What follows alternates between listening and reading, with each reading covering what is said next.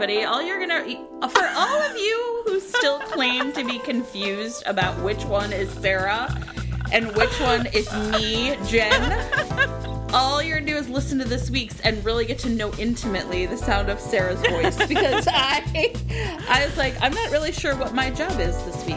Okay, so wait, but literally, this is the entire reason why we have this podcast. Because I was like, can we do a podcast about Sweet Ruin? And I was like, let's.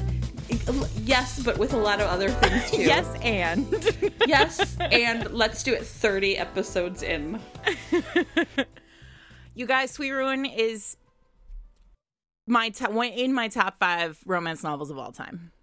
In my top like one romance novel of all time. I know. I was like top five. Sweet Ruin, part one. Sweet Ruin, the epilogue. Sweet Ruin. The reread, Sweet Ruin. exactly. Sweet Ruin, that chapter. Yeah. Well, we're that that chapter. Sweet Ruin, all the other times we see Ruin in the whole series. Like just like for the 40 sentences where we also Sweet Ruin, Ruin, the Robert Petkoff edition. Sweet Ruin. yeah, you guys. I love this book a whole freaking lot. A whole whole lot. I I love it, but I feel like I'm tempering my love because I don't want to. I just feel like it's, it's not my much. place. I get it. I get it. It's yeah, I'm I'm just gonna play the straight man this week. I'm gonna play well, the one who like I asks questions. And I feel like I need to say um, this is episode one of 74 because there are 73 chapters of this book and an epilogue. So. there are a lot of chapters in this yeah, book. It's interesting. This so Kresley writes a short chapter and always always has. Um, but I feel like she really like crosses over into this like yeah. It's whole, staccato almost, right? Yeah, like it's so quick and I think that's part of why I love it so much cuz it short chapters make the pacing so fast. Like you oh, just absolutely. you tear through this book. And part of the reason why you tear through it is because or rather part of the reason why the pacing has to be so on point in this book is because um there's so much happening in it. The short chapters make for fast pacing rule I think is true everywhere. Like do you read all the light we cannot see? Yes, of course. Sure. Same thing. I feel yeah. like it's like a, a rule. I don't know yeah. who made that rule, but it's a rule. Well, it is a rule. It's actually a rule that I've never really been very good at following, but actually in the last two books, the the Bare Knuckle Bastards series of mine, Wicked and the Wallflower and Brazen and the Beast, I've been much more conscious of like ending a scene where the scene needs to end and then just like new chapter. I used to like yeah. write a scene and then do like a decorative like a decorative a thing on the on the page and then like a new a new scene but in the same chapter and I actually don't see why that's valuable. Um so cuz I think what's really interesting here and and with all with a lot of the books that have short chapters is like it also moves the POV back and forth really fast. So like yeah. you'll be in a scene with Rune and then instantly switch to Josie and like you get the exact same scene really quick from the opposite point of view and you just feel so you feel like you're really in it with both of yeah. them. You feel deeply connected to both of these characters. So, this is the beginning of the Morior arc, right? The movement, the Morior movement. the Morior movement. And again, I feel like it's really interesting because we don't know if the Morior movement like continues or like goes on hiatus with Monroe because that book's not out yet. Mm-hmm. And I think that's like a really big question for both of us because Wicked Abyss is certainly part of the Morior movement, although we're going to pause and go to the Shadows books next time, right? We still are going to wait. Um, and I think that's like a really interesting question, but um, just because I don't I I don't know, right? And so I think that's like another. It's hard to believe the Morior movement is only two books. That cannot be, right? No, it surely isn't. So, especially because she's sort of laying the groundwork for a lot of other characters. Yeah. Um, but you know, you never know because she also could be getting tired and she doesn't want to do this anymore. Like that's real. Um, sure. But I don't like that. So let's just pretend that's I was like, not the answer. How do you um, speak that into the world? But okay. okay, so our characters are uh, Josephine Doe, Josie, um, young Josie, who's another one of our characters. So everybody laughs at me when I say this, but I actually think Sweet Ruin is also a possible entryway entry point into the series. Um, and I I know that sounds crazy, but we've talked before about how every time we have like a mortal heroine or a heroine who um, is young and like doesn't quite did not grow up in the lore, Right. um, she has to learn everything. Right. And so as she's learning it, we're learning it alongside with her. And it's a really like smart, con- I don't know if Kresley does it on purpose, although I think Kresley does everything on purpose, but it's a really smart conceit to like, as like, to leave Right. these kind of enter, like they're basically like entrances to the highway, to the IAD highway, right? Well, I think the other thing that I I think about a lot, and I think this is something that she has in common with Lila, is that they're both Mm-hmm. Who is the heroine of Wicked Abyss? Yeah, is that they're both the Valkyries have their coven, right? The witches have their house, but these heroines are alone. And I think that that means there's also a sense that we can enter into their stories because we don't need like we don't need all that other backstory about who they are and who they belong to. So I think Right. it's I also think that Wicked Abyss could be an entry point, which I think is pretty interesting. Yeah, I agree. And I also think, well, but Lila too, and we'll talk about this when we do Wicked Abyss, but Lila too is um, very earthbound. Even though she's a fairy or she's fae, she is, um, she, like, we see her, like, she lives in the mortal world. She, like, passes as a human. Right. Um, and so, and Josie, so Josie pa- passes as a human, but she doesn't think she's a human. She knows She's a freak. part of what she is, right? Right. So uh, the book begins, and we are um, Josie is young. It is 14 years earlier, and she has um, she is homeless. She has a infant brother who like came with her to um They're in Houston, right? they're in Houston. Um, and she like bums around the library and like the librarian has sort of taken her under her wing and like gives her food and like takes care of her. But there's like she's homeless and she's like running with her little brother. She doesn't want to get caught because she's afraid that obviously if she gets caught they'll be separated and who knows what. So she falls in with like a terrible crowd and ends up getting shot Yeah. and dying. Like she sees herself come out of her body. She like she she dies. Um and then she returns as a ghost. She well, she doesn't know what she is. She's like I I think She's I'm a freak, ghost. is what she calls herself, Yeah. right? She goes back to her brother has now been adopted by the librarian. She goes back to that home and the librarian sees her and is terrified, rightly so, because this child Sure. is dead. Um, and uh, that is that. Like she says, Right. don't don't ever come back. Or she she sees that she's causing more trouble than Yeah, I think she sees that Thad doesn't quite remember her and that Thad is really happy and his like right he I think he calls the librarian mama.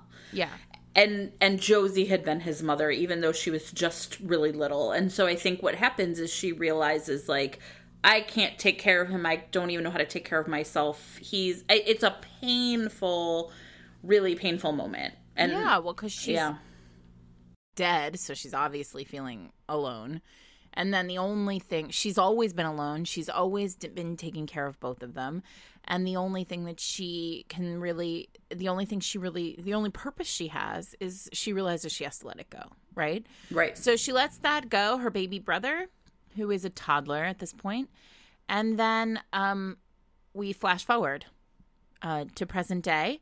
And uh, we discovered that Josie has been following Thad, obviously. Yes. She's been keeping keeping up with Thad. I mean, it's been her like life's work, right? It's really I mean, I feel like I've said before like, "Oh my god, this heroine made me so sad," but like Josie made me so sad because not only is she completely alone, but she knows that she is different than other people. She knows that there's something like out there that she cannot figure out herself and her it's I mean, it's it's honestly just really ugh It's heartbreaking. I find her to be a really like the feelings I have for her are so poignant and I think it's just like the starting and, and as a starting place for for like her like this love she has for Rune all she wants is to find someone she can belong with and he has belonged with the whole world and the whole worlds and and he's so um oh, he's, he's just so cold like it's a really interesting pairing Yeah. So Rune. So Josie is young. She's possibly our young, 25? she's our Yeah. youngest heroine. I think she might be. Ho- Holly might be right around her same age. and Mariketa maybe Mm, Yeah, but Mariketa feels like you can't really. Oh, yeah. I mean, like, No. Yeah, Mariketa has to be set aside as a young heroine because she's so badass, like Right. so powerful. Um. So anyway, so you, so Josie's our youngest heroine, our youngest sort of like human esque heroine. Um. Oh, and it's important to note Josie discovered she's a vampire. Like Yeah. when she was young, like she gets Yeah. she when she realizes that she is dead, she also realizes like, oh, I could be hungry, and then she like she feeds. Right So we readers and Josie appreciate that. Like we know she's a vampire. She knows she's a vampire, but never really gives language to it. And she can do this thing called ghosting, um, which we'll get to. So we have our youngest heroine ever in the universe, and in comes uh, Rune Dark Light. Do do do. I know. I I'm feel like, I want just there to pause be for like- giggling. oh my god, I love him. I love him so much. Uh, Rune is uh, one of the Morior, the bringers of doom, and we've Yeah. been hearing about them for a few books. Um, One of my favorite parts of this book is when Josie at some point imagines them as being like the super friends but evil. yeah, exactly. and I honestly kind of love it. Like Sure. it was like, like it was great. Sure. The yeah, like they're like bizarro Avengers, right? Yeah. Um, and so well, here's where we, we meet we meet Rune in what I envision to be sort of a the Star Trek, you know, what is it called? What's that ship called? The Intrepid? No, that's not right. That's a big ship on the, The west side Enterprise? the Enterprise, the Star Trek Enterprise. Like I just so they're in a realm called Tenebris that's like hurtling through space time existence, right?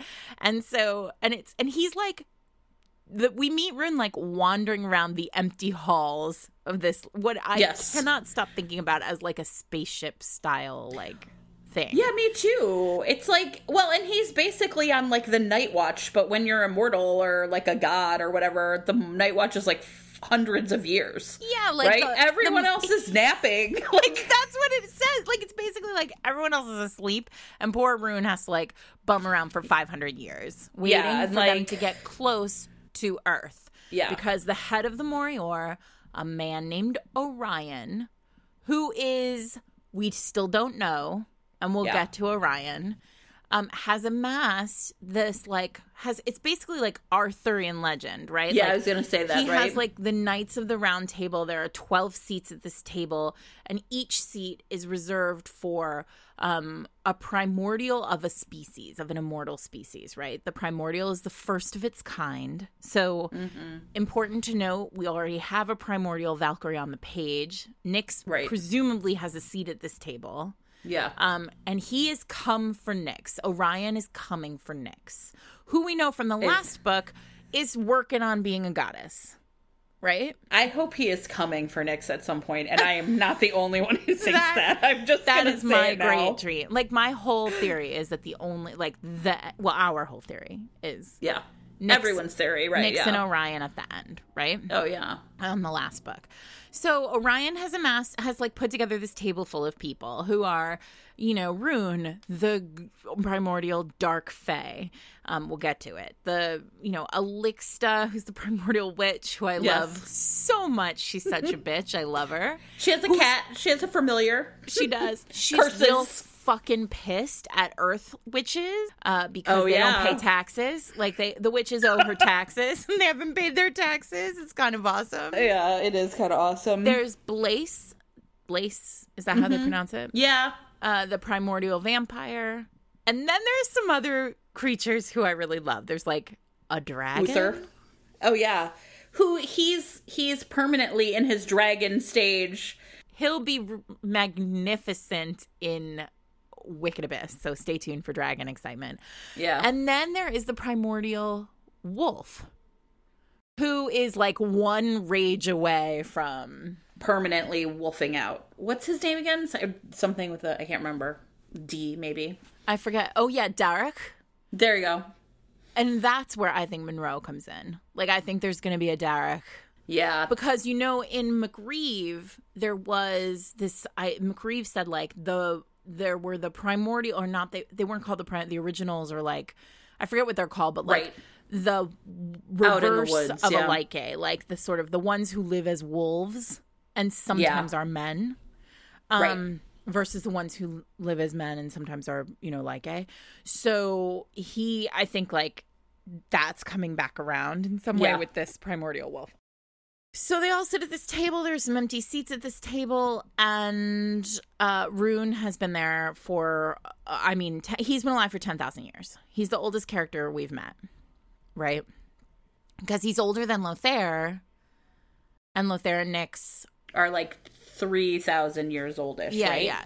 So he's been around for ten thousand years, and he he uh, Orion. So he's also like the hunter of the Morior. Like he's the archer. So he Yeah. has incredible skill. Like all the skill that Lucia had as an archer, like but with ten thousand years of experience. Right. And Rune, he specializes in runes, obviously, and he can like he has all these arrows that do cool stuff.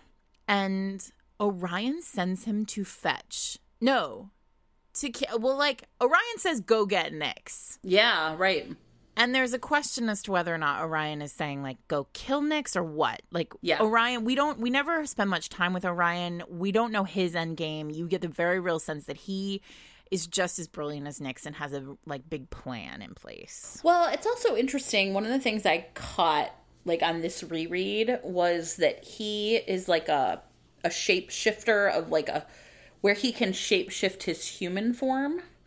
Right? So at, at the beginning when they kind of all wake up, it's like this time he looks like Thor, but last time he looked like dark haired or I mean And he I- can um he Yeah. can change his like typically he masks his eye color because at one point like way late in the game Rune sees his eye color and goes is that a like basically thinks to himself like oh holy shit like I know what he is but we don't. he do- he doesn't tell us yeah. um that's Kresley being a jerk so, so We love you, Kresley, in case you're listening. And we do. Well, Kresley knows we love her. It's fine. So, um, I mean, I would expect that after Well, and I this, think right? the thing that I found interesting about the Morior, I and I'm just gonna say this before we like move on to talk about like what you love about book, like this romance, right? Yeah. is we've talked extensively about like leveling up.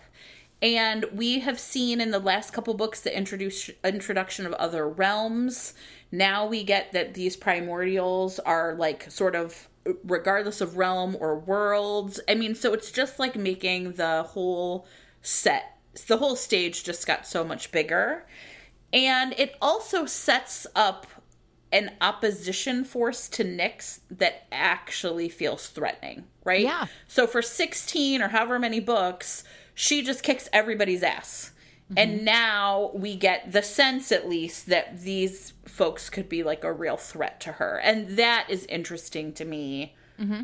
also, yeah. right? And I mean, it has to be the setup for the end of the series. I'm, Oh, I'm sorry, everyone, but like, there's no way Kresley's writing these books forever. Right. And this has to be the setup for the end of the series because of that. Because Yeah.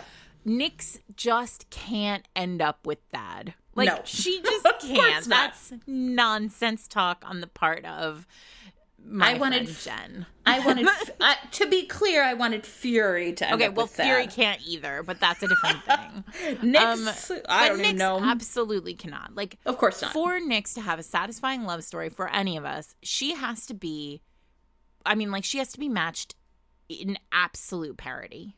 Like, yeah. it has to be cat versus cat. Oh, sure. And you know, one of the things I've thought a lot about is like we have speculated that it would be very hard to write Nyx as a heroine because of what we know about how her brain works.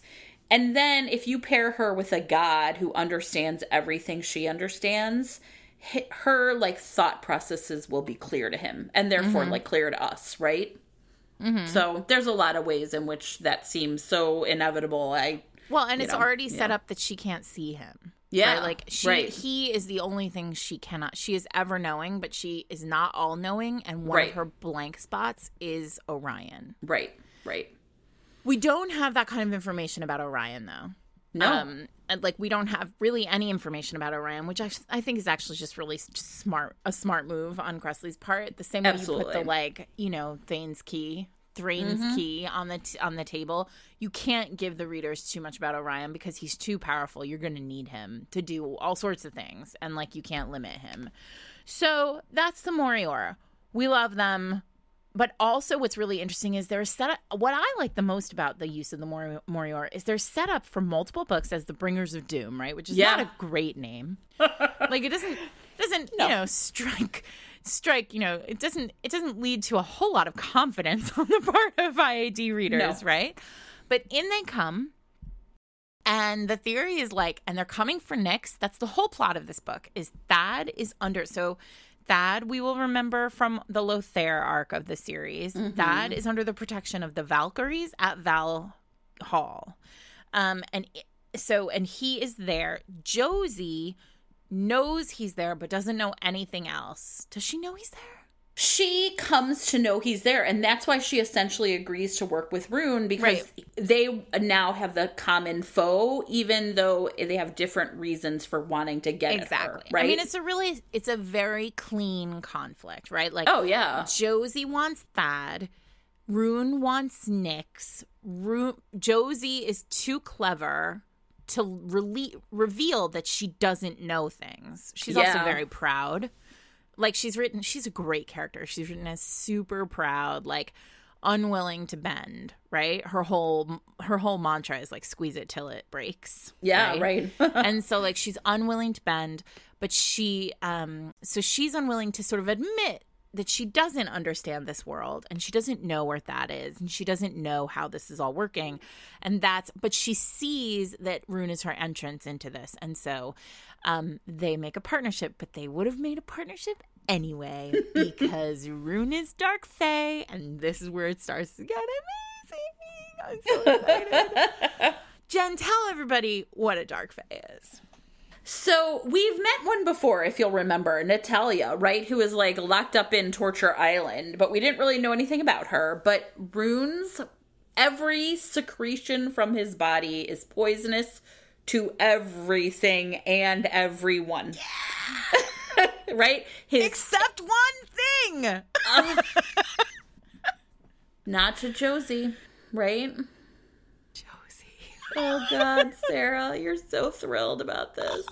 I don't even want like you like I'm like I- it's like you're like tell them. I'm like no, you tell them. So good, you guys. He's so poisonous to every. Okay, so here's the thing. He has a monster cock Oh, that yeah, apparently does like. Well, he's like seven things. feet tall Okay, or he- whatever. he's like the tallest of all of all. Of, well, he's primordial, right? So of course he's I mean, I guess. he's the biggest, the primordial. strongest, most wonderful. He's Rune. He's and therefore his dick is the biggest too. Fine. He has a monster cock. And he needs this monster cock because he literally he cannot kiss anyone. He Yeah. cannot perform cunnilingus on anyone. you love that. That's I- I there's a like- first time for everything. it's amazing, right? So he can't do any of these things and he's half so he's so a dark fae is half fae, half demon. Right. So he has a demon seal. So Yeah. he can come, but he can't ejaculate. yeah. And so but he never comes. But he is so He- good at sex. Yeah. Like he's so good at sex, you guys, that the nymphs like he's a celebrity in the cubbies. Oh yeah. It's like At God. three I- different points in this book, he walks into a cubby and there's a standing ovation for Rune and his no Oh. cunnilingus monster cock. Like, I know. That's like an amazing thing. he's so good. The nymphs give him a standing ovation. Oh, you guys, there's so many things that are like fascinating about this is set up too. Like I feel like I'm like now let's just stop and talk about this forever. But here's the couple things. Like one of the things I find really interesting about it is that the the I'm like gonna his emotional he's so emotionally detached Mm. while like sex to him is all about power it's just It's a weapon it's work right Because he, because remember, we've met the nymphs before, and every everyone goes to the coveys. Like the coveys are like bordellos. right Um, so the nymphs hear everything. Like Yeah. they get all the they're a great network of information, and that's going to be important. Like we talked early in this podcast about how we didn't love the way Kresley set up nymphs in 2004. right. By 2017, Kresley has figured out nymphs. Like yeah. the nymphs have power. They have they are a network of inform- of informants. They have information. They have important tools. They are like essential to now Yeah. the arc of the series. And in this particular case rune is so good it's like he has learned to be excellent at sex so that he can service nymphs and be paid like basically get information from them Right, right. Yeah. Now, the part that's also really interesting about this though is this is another Kresley hero who has who was literally sold into sexual slavery. Yes. Right? And so and it, I promise we'll get back to talking about Josie cuz I definitely she's so fascinating. well this is only we're only what like an hour into this We're only on, you know, chapter plenty of time. 7 of 70. I literally was like, Daryl, I'm gonna need you to bring dinner home because I'm recording with Sarah at starting at four, and I have to leave at eight to pick up our child. So I'm not gonna be able to do anything else for those four hours. And he just sent me a text that was like, okay. Sure. no so here's the thing like we've talked about and i think what's interesting is it i think the his emotional scars from from being sold into slavery essentially because he did it to save his mother. He was sort of promised that by doing this he could save his mother. And we all and you know we all know that's not going to work out. And so the fact that he then essentially turns it on its head like i was forced to do this literally every night. He had to please everyone and if he didn't they would you know threaten to kill him is to then take those skills right that he learned essentially and say now i'm going to use them against the world to get what i want. It's very tied up in his psyche in a way that is like really tangled and really um I, yeah i i just i found myself thinking about it a lot. It's really it's really meaty right? And i feel like there's just so much there. And There really is. Because also, like, it's his, he believes this is his whole purpose, Yeah. right?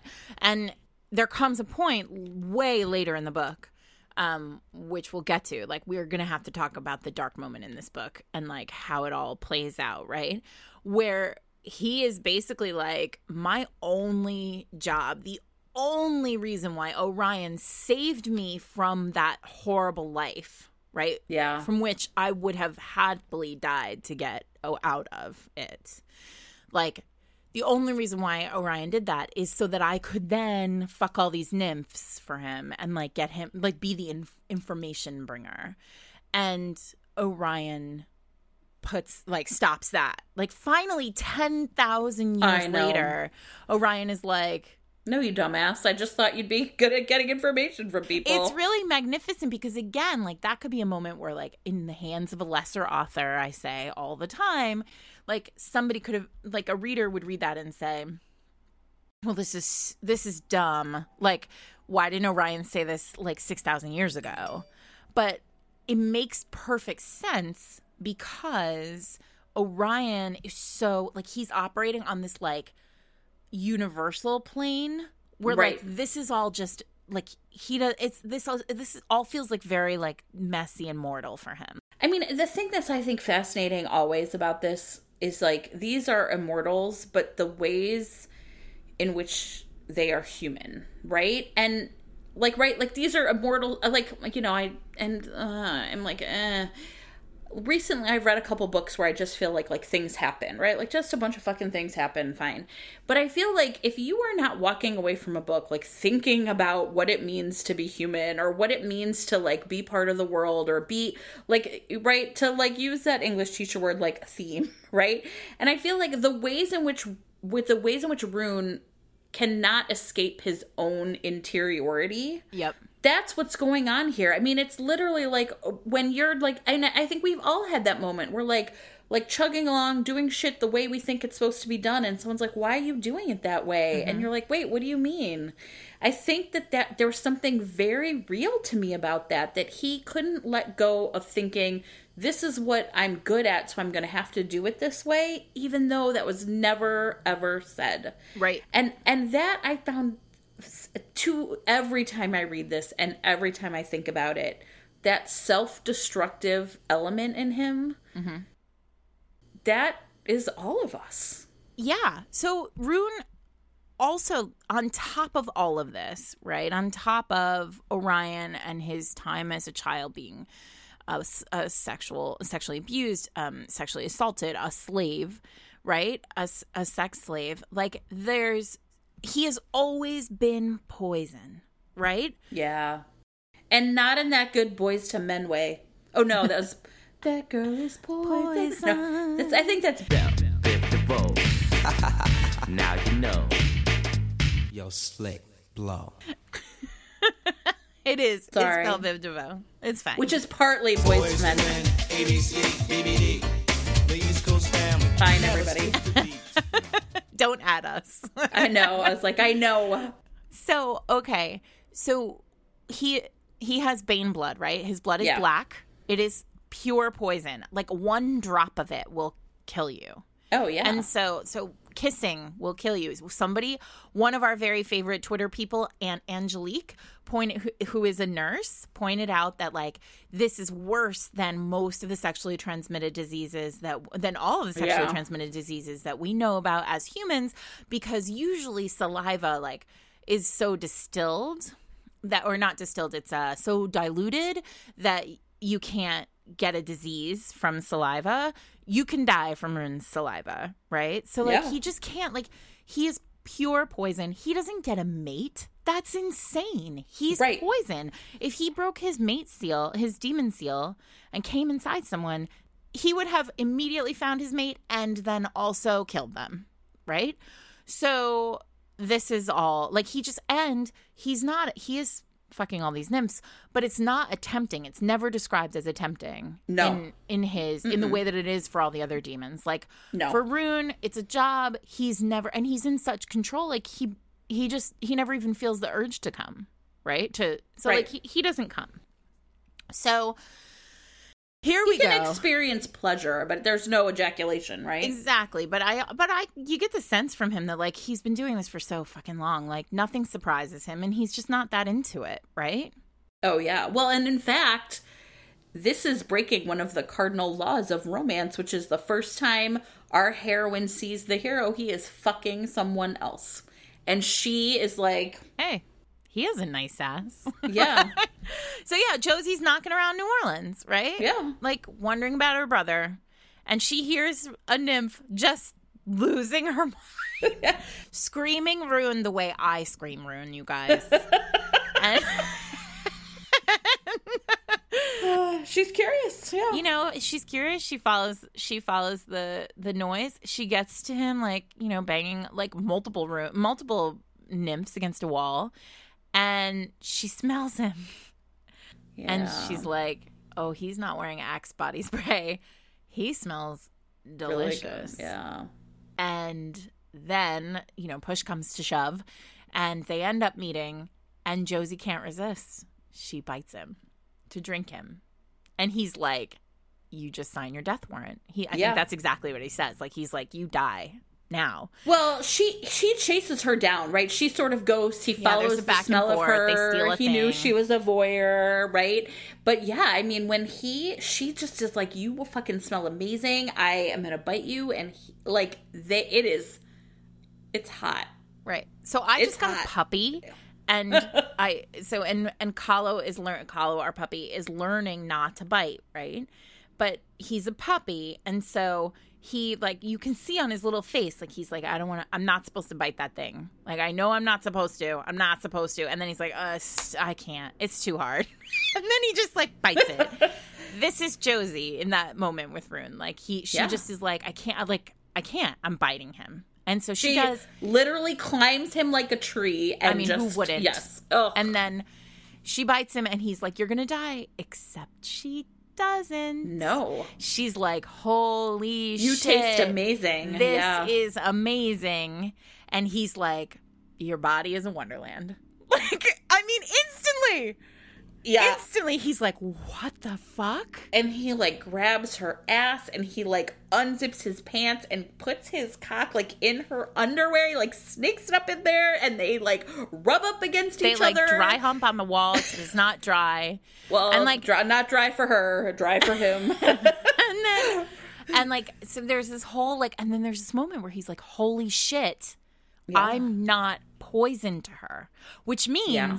I can lay her out on a bed and torture i'm using air quotes torture her into giving me all the information that i need. Because this is how he gets information from the nymphs. He like Right. sexually like tortures them and edges them until they can't bear it anymore. And then like they tell him the secrets and then he lets them come right? Right. so he's like i can torture her and i can torture her for real. Now But I would like to say, before Yes. he has that moment of logic, he does come like a fucking fire hose. Oh, I mean, he doesn't actually come, but he, except not, but I mean, he is so excited and he cannot He's believe really he's coming and he's super into it. Like, so I would like to say his first response is not like logical, I can use this against her. His first response really is like, I've something yeah miraculous has happened. of course Yeah. his first response is like not his Yeah. uh, his 130th response is not i can Yeah. use this against her i mean like intellectually it's like i can use this against her but like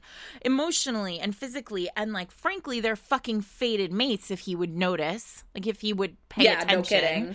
like everything else in the whole world like the universe is basically telling him like this is your like y- you belong to each other mine mine mine mine except he doesn't say it she says it mine mine she mine says it.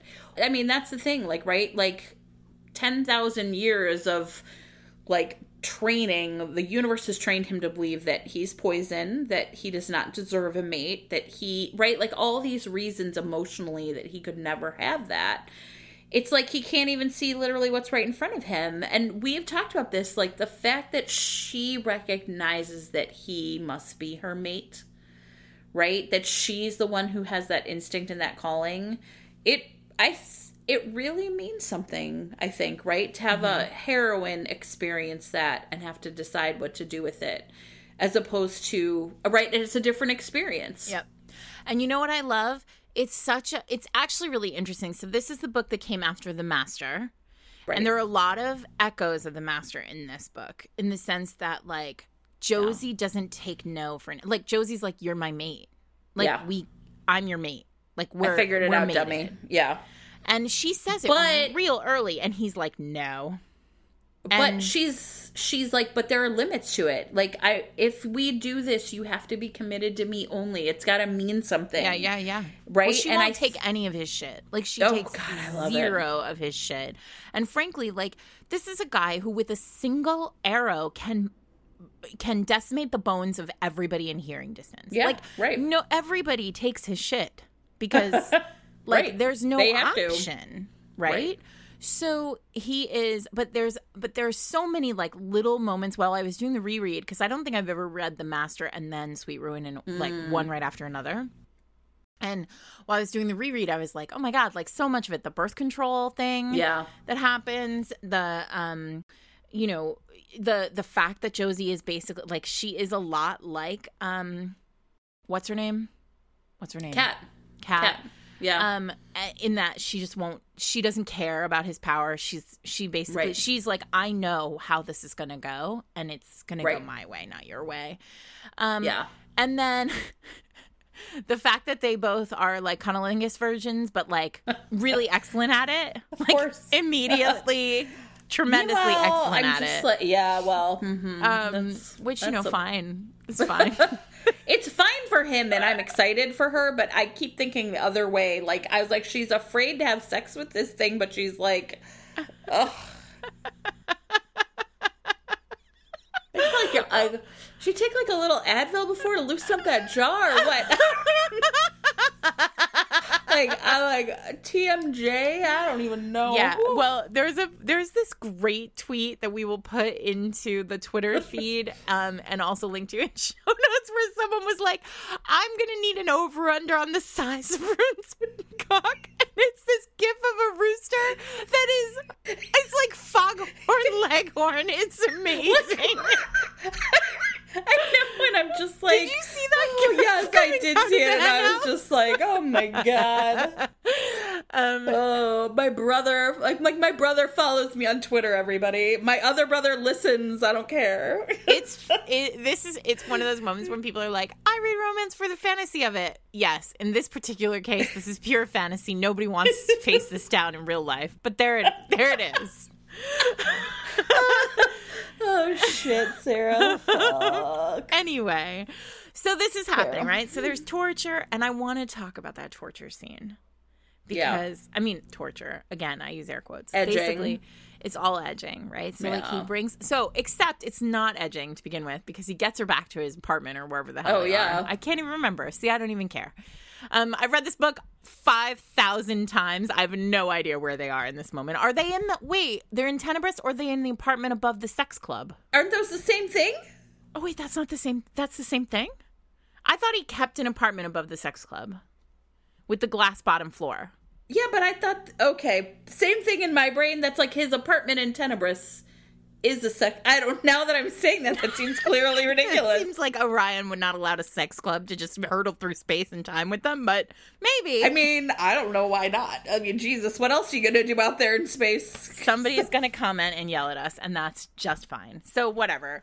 Are they in that sex club apartment? Oh, gee. they are in the sex club apartment Okay. for sure. I'm a. I have my book in front of me, and I'm now about to. Um, it's Refer fine. to it. It doesn't matter. So they get back to his like bed, and then she's like laid out on it, and he's like, "I'm gonna edge you. I'm gonna torture you," and then he's like, mm, "But maybe I'll just let you come a few times first because I love this." Like I, he just like he's He like a kid in a candy Yeah. store. Like he's like, I've never been able to touch that or kiss that or do that or you know, Sure. or be with a person this way. And so like I want Right. to try all of this shit, which is Yeah. amazing because it's almost like Rune is the virgin. Yes. I mean- well, yeah. He kind of is. He kind of is. He's never been able to do any of this stuff, and when he's done the like normal stuff, which he's not allowed to do with Josie because she's made a sex deal, and I love a sex deal, as we know. Oh, God, I know. It's Sarah so loves a sex deal. Like she's basically said, we can't have sex until you realize that we're mates, um, and so they they can't do that part. So he is like he is a virgin, and he's like a fumbling.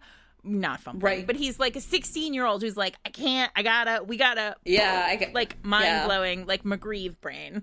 right. Static brain, right? Uh, McRae brain.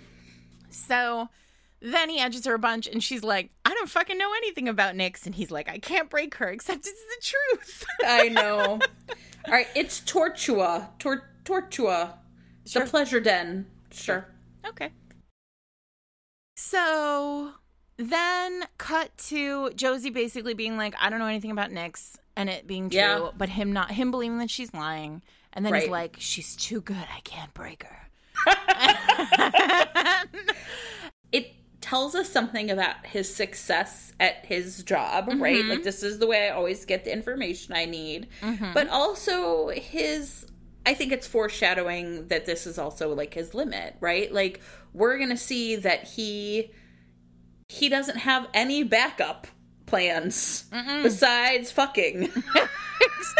Which I mean, what a gentleman, but also He is in another way. That is another way. He's like my dog. Like he's one one move, which is just bite it. Like I mean, all right, that's maybe weird. But anyway, No. So, one pump chunk. All right. so okay.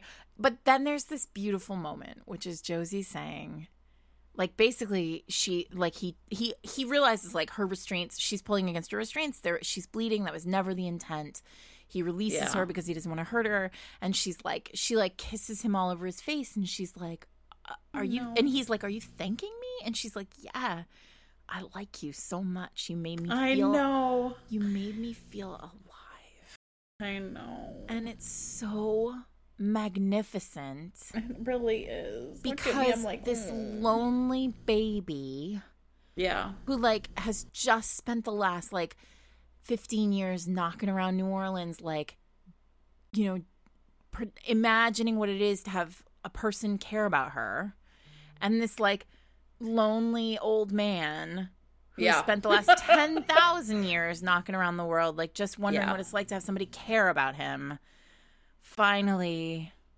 are together Yeah. and it's so good, you guys. It It's the really best good. of the books. You are all wrong if you think otherwise. It's so good. It's so well done. Well, I think it's part of the part of the reason I think that's true is in earlier books it's like your fated mate is like wrong, right? Like you have to figure Yeah. out how to work through this thing. And here we can see that they are absolutely fucking right for each other. Yeah. But he can't see he he just can't see past like how entrenched he is, right? Mm-hmm. I mean, he's so fucking entrenched he's down in like the Mariana Trench, right? Mm-hmm. And there's a part there's a part part where he's basically like she's going to be the one to have to change. Yeah. Oh, completely. Right? You're going to have to deal with me being me. I'm 10,000 years me. old. I can't change. And I kept You thinking can, you're like going to have to change. he this motherfucker is like toxic masculinity personified Yeah. and he's not even human. Well, like, he's such a oh my fucking God. asshole too at the beginning, Oh, right? God. So, Oh, yeah. So then there's all this piece. So then he's like, "I'm gonna find Nyx," and she's like, "I'm gonna come with you. Like, I want to be with you. I want to find my brother." And that's when it starts to get interesting. Yeah, cuz I want to talk about the vows to the Lord. I now. know, me too. You go. Well, I think one of the things that's really interesting is vows to the Lord. Remember, we are on a whole vows to the Lord watch, right?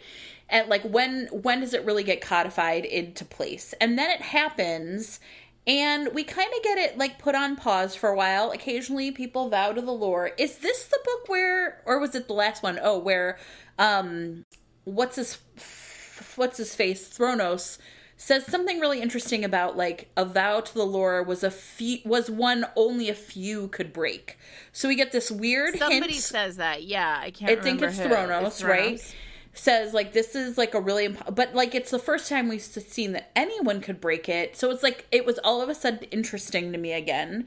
And then in this one we get someone who doesn't know how really powerful those vows are, making them willy-nilly and freaking Rune out, right? He's like, "What the fuck are you doing?" Yeah, because she doesn't get it, and he and she won't tell him that she doesn't understand. Like she, her whole thing is, I don't understand any of this, but I can't tell you. And this is Josie's pride, and I think Josie's pride is very important here, right? Because like the whole dark moment of the book, when we get to it, it's going to be the sort of clash between Josie's pride and Rune's like self immolation. like he's Yeah. like it's he can't get past himself and she's just like fuck this i'm not doing this work for you so like Yeah. I, I really like honor josie as a character now i think more than ever because like fuck this i don't want to have to do your work for you like get your shit together Yes. like Oh my god, that is I not know. women's job like your job is to manage your problems right. in our relationship and then like we can sort of figure it out together but like i'm not in charge of you Yeah. Yeah, I'm in charge of Thad. I mean, and I would like to say that too. Like, her whole thing all along is like, I'm into you. I think you're the man for me. I think you're my fated mate. But i love have- you I've got to go take care of my fucking brother too. Yeah. I got to get this shit figured out. like you are clearly going through a thing Yeah. like and, and like that's fine but like i don't have time for your business and i love that i love that and i mean like i just want to be josie when i grow up anyway so so josie basically like he so in part because of all that pride she refuses to acknowledge what she doesn't know Yeah. um and then uh, because of that, she's like, "Well, I'm out of the lore. Like, I'll only eat ice cream for dinner forever." Like, Yes. and, every- and, and, he's like, like, what the fuck are and he's doing? like, "You are a complete mess. Like, you Yeah. are gonna ruin everything. You're gonna kill yourself and probably other people." Right. And like, he starts to behave. And here's the thing: she kind of deserves it because he's like, "Don't fuck with this. Like, don't fuck Yeah. with this." Ah, we haven't talked about the fact that she's illiterate because he hands her the book of the lore and he's like read this shit and like collect yourself right. child i mean like because he is a little bit like you're 25 years old i'm Yeah. 10,000 years old there is literally nothing you can teach me like i know everything you know nothing including anything about the lore Yeah. Right? So read this book. and I'll be back in like two hours. She he basically like crates her to Yeah. continue this puppy analysis analogy. He's like, stay in this apartment above a sex club. Right. Maybe that's the one in London. I don't know. He has a lot of apartments. He's like, stay in this apartment, read this book. I'll be back. And she's like, go fuck yourself. Because Yeah. well, first of all, she's upset because she can't read, and it's literally the only thing she really ever wanted to be able to do, and she's I never learned. know. I know. and but she can't tell him that because she's ashamed of it and then um and then she's like you know what i'm sitting in this fucking apartment it's filled with priceless artifacts fuck this guy squeeze it till it breaks right and oh, she Oh, it's so smashes amazing.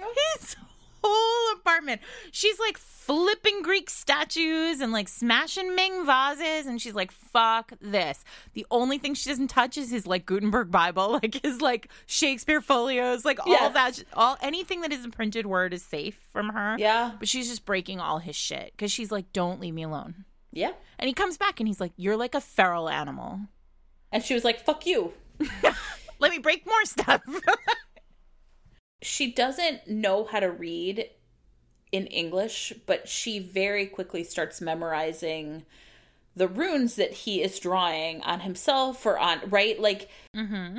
I, I just think it's like a really clever conceit, right? Like, okay, I don't know how to read or write because I didn't go to school, but look at how fast I'm learning to read this other thing. Yeah. And I think the other thing that's interesting is like a lot of the runes are lost to to Rune, right? His mother he only taught him some. He didn't know all of them. He knows that there should be many more out there that he doesn't know. well he has the talisman And I think it's really interesting then that in some ways they're both missing something by not knowing their whole like written history, I Yeah. guess I'd say. Yeah. Right? Yeah. Yeah. So she's then when she finds out that he's gone to find Nyx and her brother, which he and he doesn't know Thad is her brother. She hasn't told him that either, right? So he's Right. like, "What are you into this guy? Like, what's your deal?" Right? He's a t- preteen. What is your fucking deal? you are too old for him. Yeah. And she finds out that he's gone and she's pissed. And so she vows to the lore that if he does one thing to get to Nyx without her, she will never drink again. Never drink blood again. And he's like, What the fuck, lady? Yeah, right. and and it's kind of amazing because he's i mean as a reader on the one hand you're like this asshole he treats her like garbage he's treating her like a child and then she does that and you're like this guy is 100% right like it's like what right. the fuck josie Yes. haven't you read all these other books don't No. you know about vows to the lore Yeah, well, vows, man. It turns out they're real serious. yeah so And so he explains to her, he's like, "Now I have to take you with me. Like now I have everything I do, you have." And and she's kind of like, "Oh, that kind of worked for me then, so I don't know why you're pissed." because she doesn't 100% believe it. Like, I don't think Yeah. Josie ever honestly gets to a point where she's like, oh, I get it now. no. Like- well, why would she? Yeah, because it works out It fine. worked for her. So he has to take her all around the world. and Shazer returns, my favorite. Nix is like fucking Nix, right? Like, Nix is amazing in this book because she's like, Yeah. follow me around the fucking world then. Like, She's giving them like It's a Little it's clues. a scavenger hunt. She's like, "Won't this be delightful?" Rune's like, I'm gonna fucking kill her. so she's like, I'm to go to the top of this mountain in China, right? And Rune is like, Well, I've never been, like, Earth Gaia, he calls it Gaia, like, Gaia's useless to me. Like, I don't really hang out here ever. So I've never been to the top of this fucking mountain in China. And so that means I have to get us there. But you're a vampire. And so I cannot, we cannot fly. Like, it is, it needs to be at night. And Josie's like, okay, so they go to this place, they go to a barn in the quarter, and DeShazer is there. DeShazer, who will remember from earlier books, Oh, he's so great. who is my favorite of the demons, who talks like a pirate. If you listen to the to the um The audio. to the audio, uh, Petkoff does him as a pirate. And there's actually an audio, one of the recordings, one of the phone messages. Oh, yeah, is right. DeShazer. Ah, lass, this is DeShazer. Answer the call. Maybe I'll let you touch me horns. So Um, great. And it's he's delightful, and he's like, "Well, I'll take you wherever you want to go." to Josie, and Rune is like, "I'm gonna kill this fucking guy too." Like, I mean, I'm gonna kill all these guys. Um, but they make a deal, and DeShazer brings them to the to this like shaded area at the base of a mount of the mountain in China where they're supposed to find Nyx. Uh, that's when the vows to the lore become clear because like so basically um josie then traces um she traces into sunlight and suddenly everybody realizes what she is yeah. which is first of all she's a day walking vampire which Yes. doesn't exist like And remember, female vampires don't even really exist. Right. So there's all these ways in which it's like mind blowing to everybody, right? And then, so DeShazer's like, holy shit, she's a daywalker. And then he's like, I won't tell anybody like that she exists. And Rune is, and she says, well, just do it. And Rune's like, no, you have to die. Like, you, this, like, you have to die. Like, you have this information. It's to kill her. You have to die. And he's Yeah. like, no, I'll vow to the lore. I vow to the lore. And he makes this vow. And Rune is like, you and I both know that's not enough of a vow. Like, there are Yeah. other ways. Like, if a vampire drink, if a Kostas br- drinks you, they'll Sure. know. Like, there are all these ways that it could happen. It's not enough. And so they start to fight. and Josie then goes fucking invisible, jumps inside of Rune's body, and punches him in the face with his own.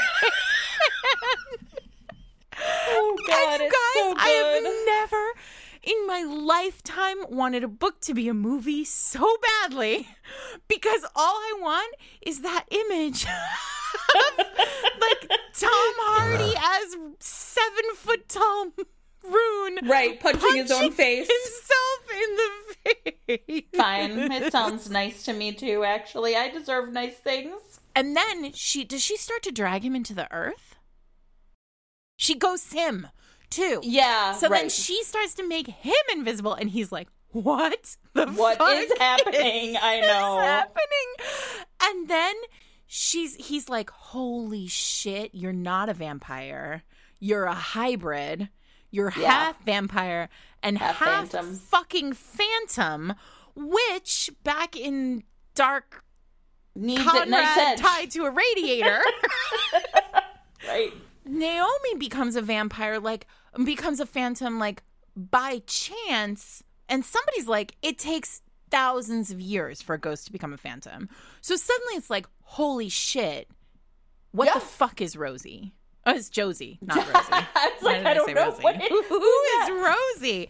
What the fuck is Josie? I told right? you Sarah was really excited, everybody. You guys, I'm so excited. I love this book so much.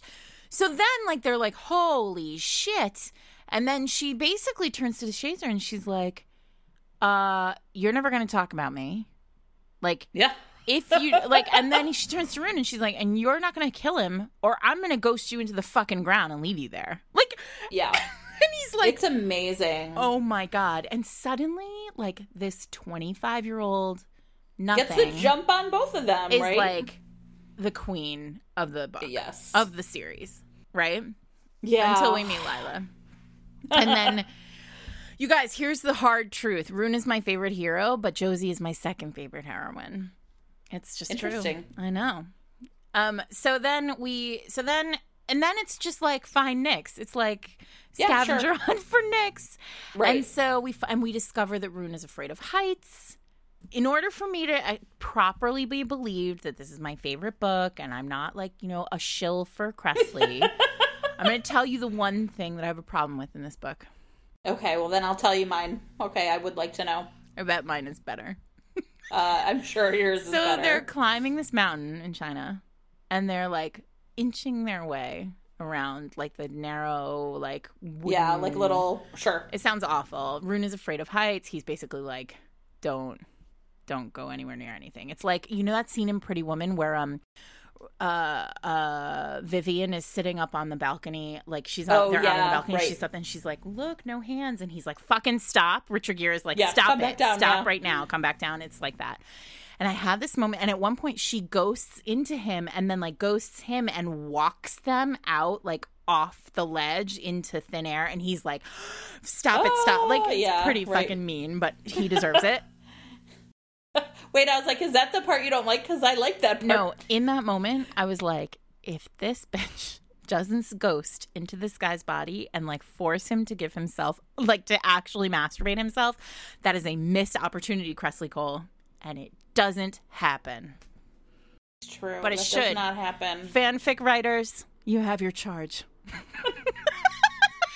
Oh God, mine's gonna seem so much more churlish. But I, so I actually will tell you, I, I didn't love that they go to China and they go to Ayers Rock because of my whole like, all the immortals are white No, that too, and they call it Ayers Rock, and instead of Uluru. I'm not. I don't know how to. I don't say know how it, to pronounce actually. it.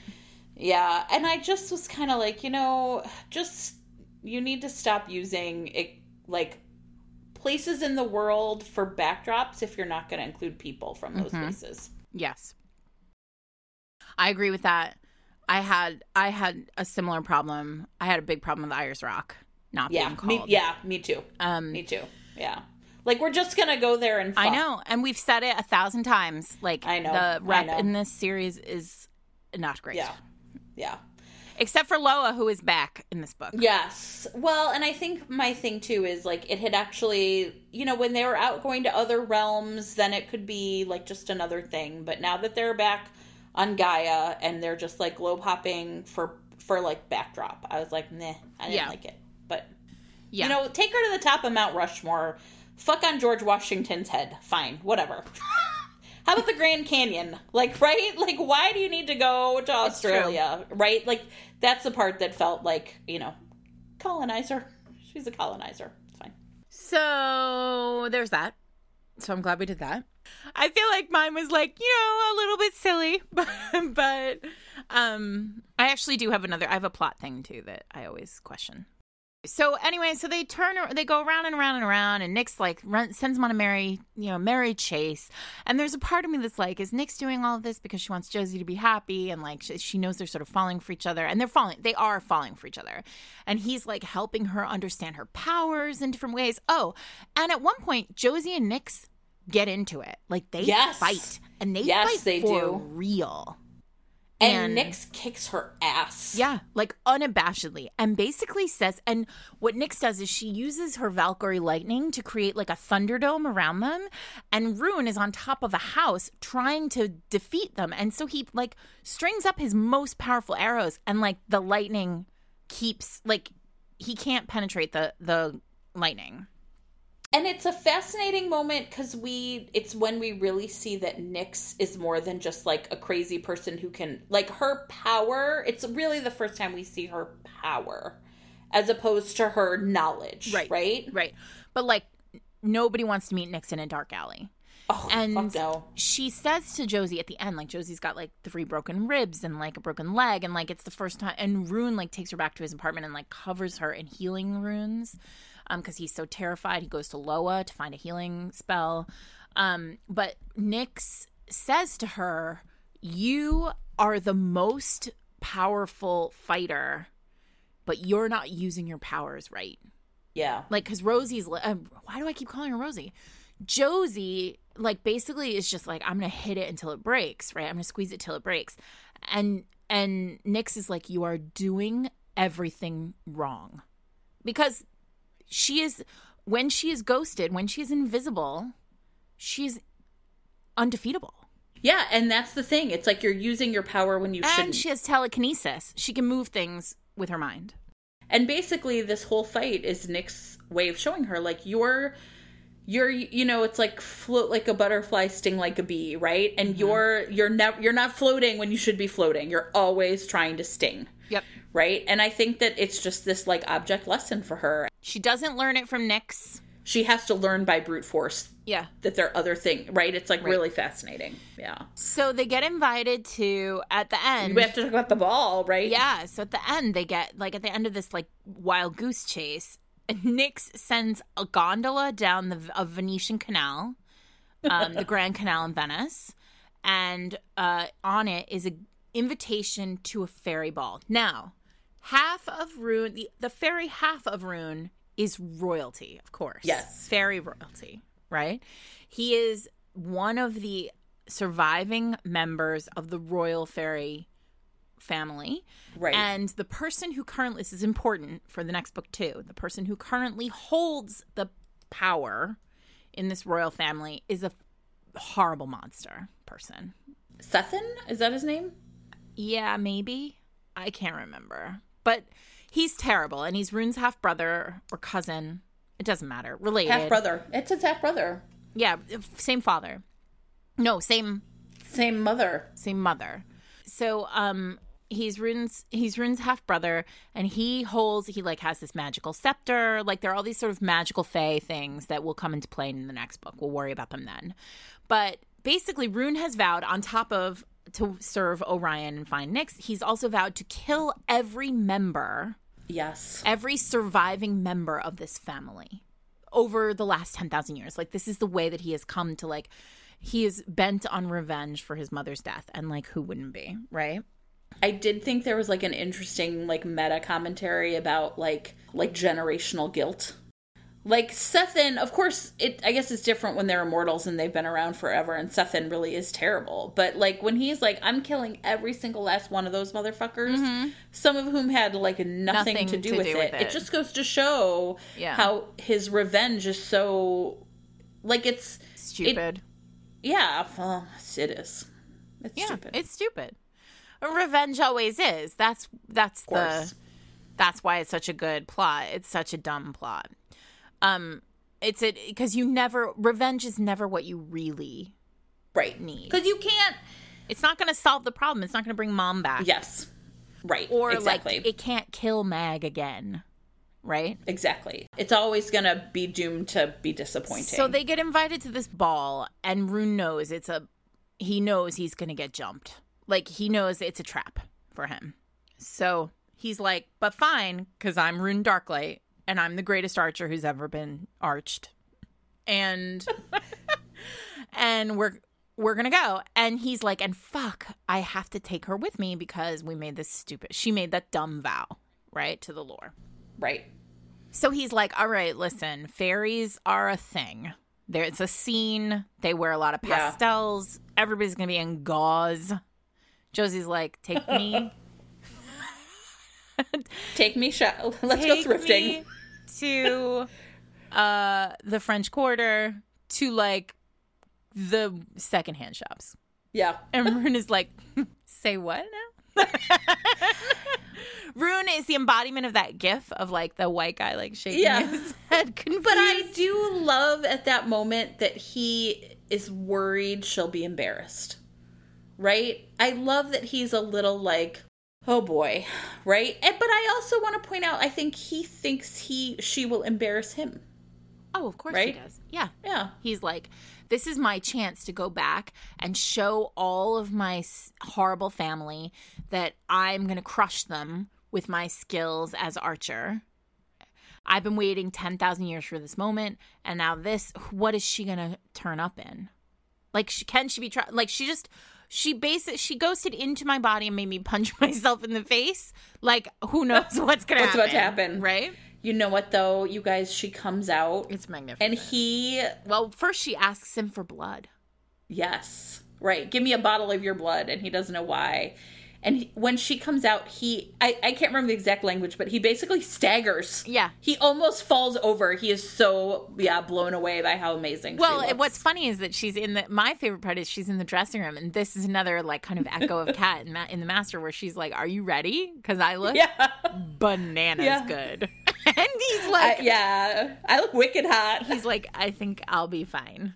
And then he's like, "Oh shit, I was not fine." Yeah, it's amazing. And I loved her she's confidence. also inked her neck. yeah. She's cut a stencil and created a blood choker Yes. of the runes for like victory and something else.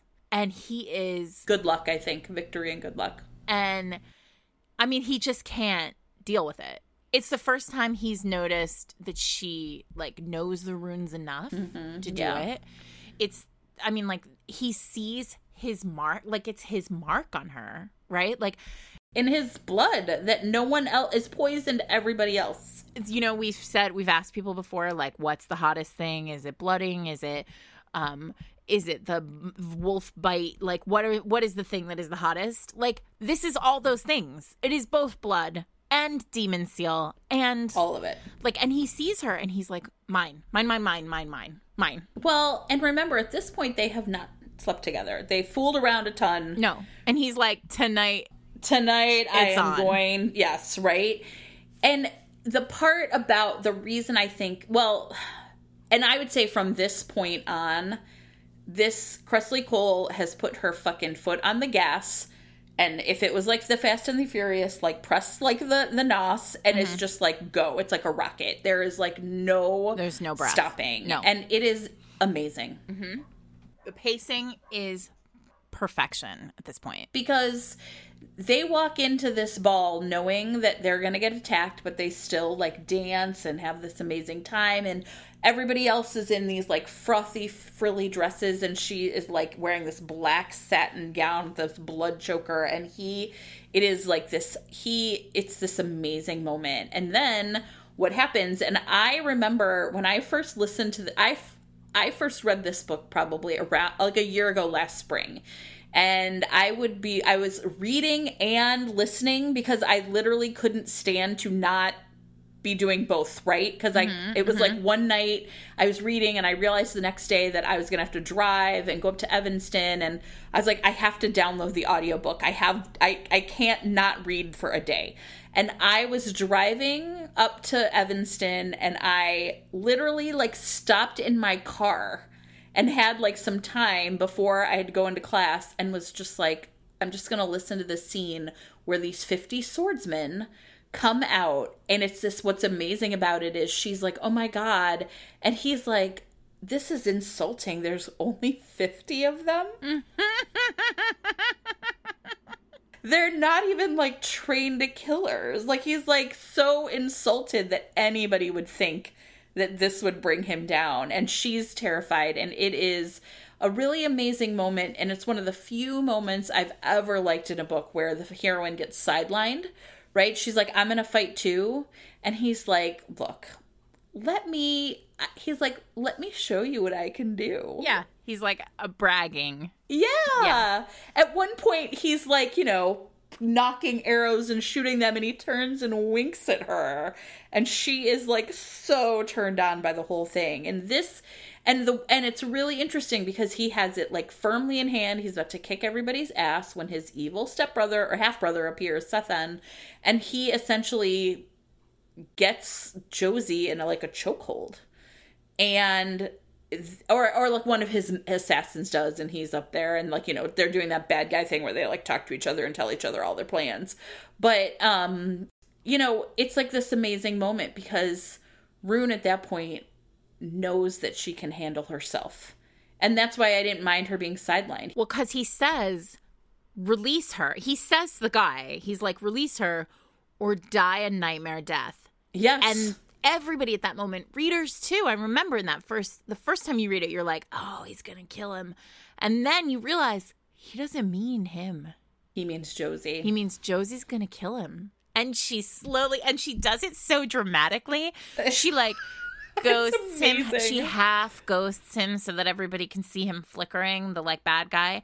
And then she sinks into the floor like super slow. And Rune is watching it like, oh my God. Yeah. and it's a she does it with such theatrical flair and he's like I am wild about this fucking woman. And she leaves and Mm-hmm. then she comes back up alone. Like she ghosts this guy into like the earth and then she goes And she's like, "Anybody else?" Anyone else? and everyone's like, ah It's like when Captain America beats the shit out of everybody in the elevator. She's like, "Who's next?" Yeah. Right? Exactly right. And I loved that she that uh, like what I loved about that scene is that she knows that she can do it and that he knows that she can do it. There is never a mm-hmm. moment where he's like, "Oh no, she's in danger." He's basically like, "Oh, this poor motherfucker. Mm-hmm. She is about to kill him." Mm-hmm. And it's to be amazing. I know. It's they're so perfectly matched. Like, I know. perfectly matched.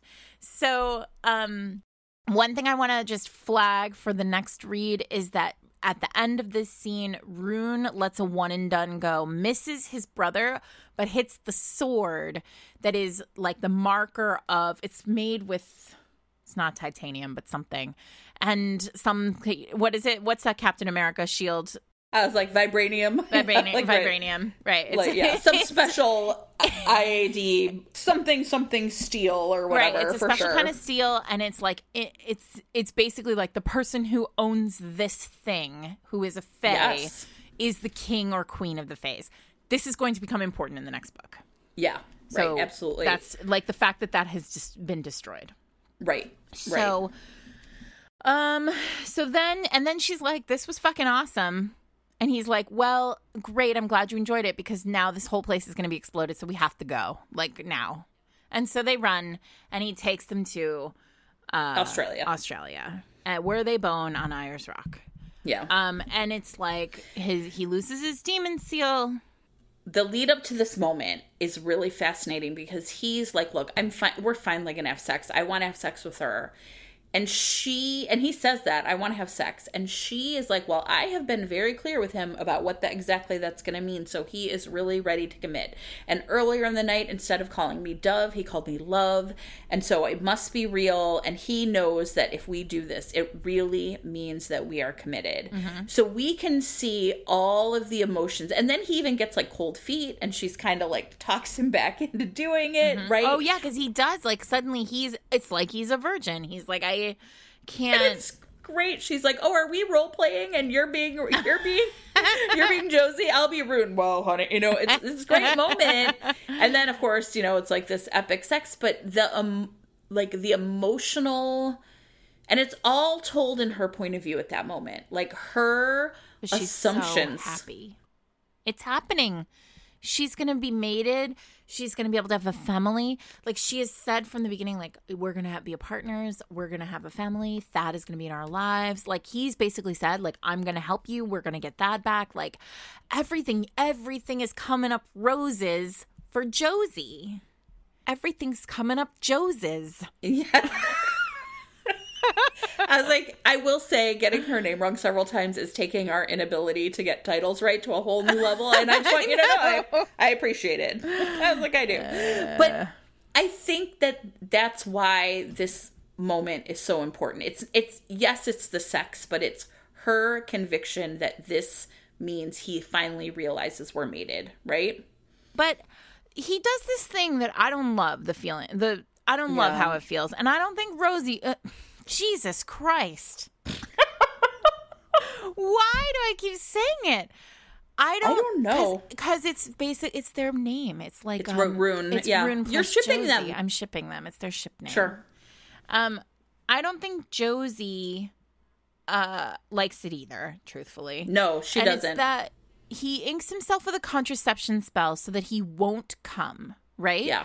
And there is this sense that like he sort of like fucks around with her by saying like, well, we don't know my seed like it's been so long and like maybe the like train like the bullet train of my semen will be like too concentrated for you and you'll die. You'll sh- shoot off into Let's be fucking honest. It's because Yeah. he still is afraid that she is his mate. right? Yeah, absolutely. So they're doing it on this rock, and she like scratches him, and like the contraception spell is Yeah. wrecked, and then his demon seal breaks, and he comes all over inside her, and she does not die.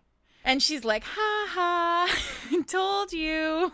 It's also to me like the um the like the like the counter argument to when Holly was like sort of like right like it wouldn't have mattered how many contraceptions you use you were definitely get knocked up because you were the vessel right i feel like i never really loved that moment. And so mm-hmm. this moment where he essentially tries something similar and it doesn't work but it's on mm-hmm. him felt a little like as a reader like okay i'm getting the other side of that scene. And i did i was i was happy for josie that i really was that his sort of attempt to like keep her from knowing that for sure.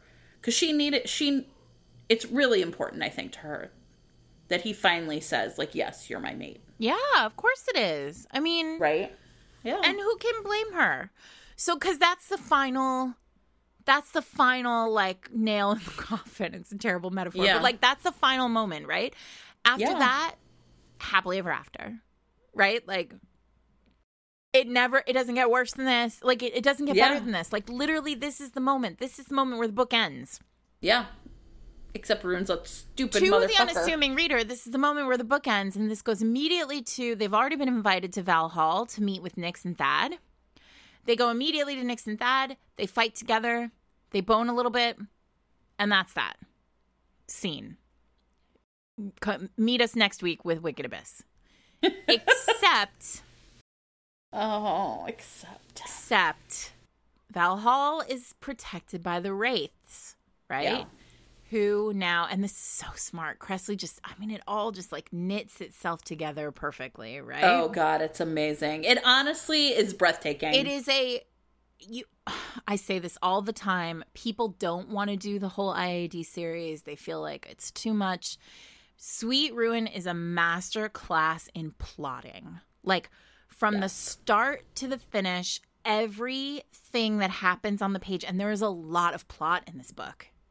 It leads toward this sort of masterful moment at the end. So we get to Valhall, and Rune has a plan. He has something in his back pocket, which is there's a nymph who he's never slept with, who swears she has something that will get them into Valhall. So he's like, well, all right, worst case scenario, I have to go do my fucking job, like, and fuck this this nymph, and then get whatever it is that she has, right? Obviously, like, this is a terrible idea the other option, but he's like, but I got all my arrows, right? Like, I can do this. We can do this. Between Josie being able to do telekinesis, me with all my arrows, we can get into Valhall. No problem. So they start, and it just doesn't like it doesn't work. Like Josie's doing everything. She's throwing like she's she's doing her very best. The wraiths won't break. She can't trace in. She can't ghost in. There's nothing like can't do it, right? He's using his strongest arrows. The wraith ring is like tilting but not breaking. And so finally he's like, "Well, I there's no choice. yeah i gotta go fuck this other lady She has a phoenix feather, yeah and a phoenix feather will get me in. I can make an arrow with it that will break the ring." yeah So Josie is like, "You can't. Like you can't go sleep with this girl." Now I want to say there this is the other way that the vow to the Lore part pays off Yeah. because he's like, "Well, you have to come with me. Listen, listen, you got to come with me." It's heartbreaking. And it harkens back to that opening scene where she did see him, right? Because you know that he's basically like, "Look, we've been here before, like no big deal, but you got to come with me." he's like he says to her like Oh. you can ghost into me so you can feel what i'm feeling and you'll know i don't Which is care." nothing. Like and she's like that sounds terrible like all of this is terrible Yeah. And he says, "I'll be thinking about you the whole yeah time." he's like whatever it's not a thing it's my job and then then he does like the worst bit which is like you i told you i told you i wasn't going to change yeah, I told and you. I mean, like, you just want to reach through the page into his, like, and just strangle him. Like, he's, I definitely Terrible. put him on cold storage. he is, like terrible, right? I was so mad. So they go into the covey and Dolly is there. Yeah. Rune's friend Dolly, who runs the Covey. This is where you know I told you I wanted my Christmas novella with DeShazer and Dolly. This is Yeah, yeah. This is this it. is it. Dolly runs the Covey. Rune comes in. He gets a standing ovation. Um, Josie's like, "Fuck this nonsense." He's basically like, "You have to. You can't go far. Like you have to stay here because I don't know how far your vow. Like we can't risk it, right? Well, and and Dally's like, What in the fuck is wrong with you, bro? yeah, she's like, this is not good. This is no, this is not working. So he's like, no, it's fine. It's fine. It'll be fine. and so he goes. It's so bad. And this woman is like, uh, you better make it good for me. Like it has to be long. It has to be like it has to be good because, you know, this is it. I'm giving you this phoenix feather. And he and Josie starts to cry and she cries black tears.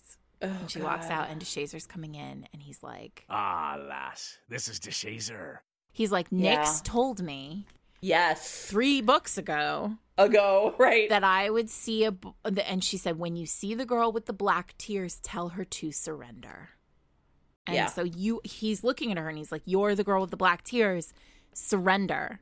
And Josie's like, "Fuck you, never." Like. She gets her second wind and she goes back to Valhall and starts throwing Lamborghinis. Like Everything. She uproots fucking trees.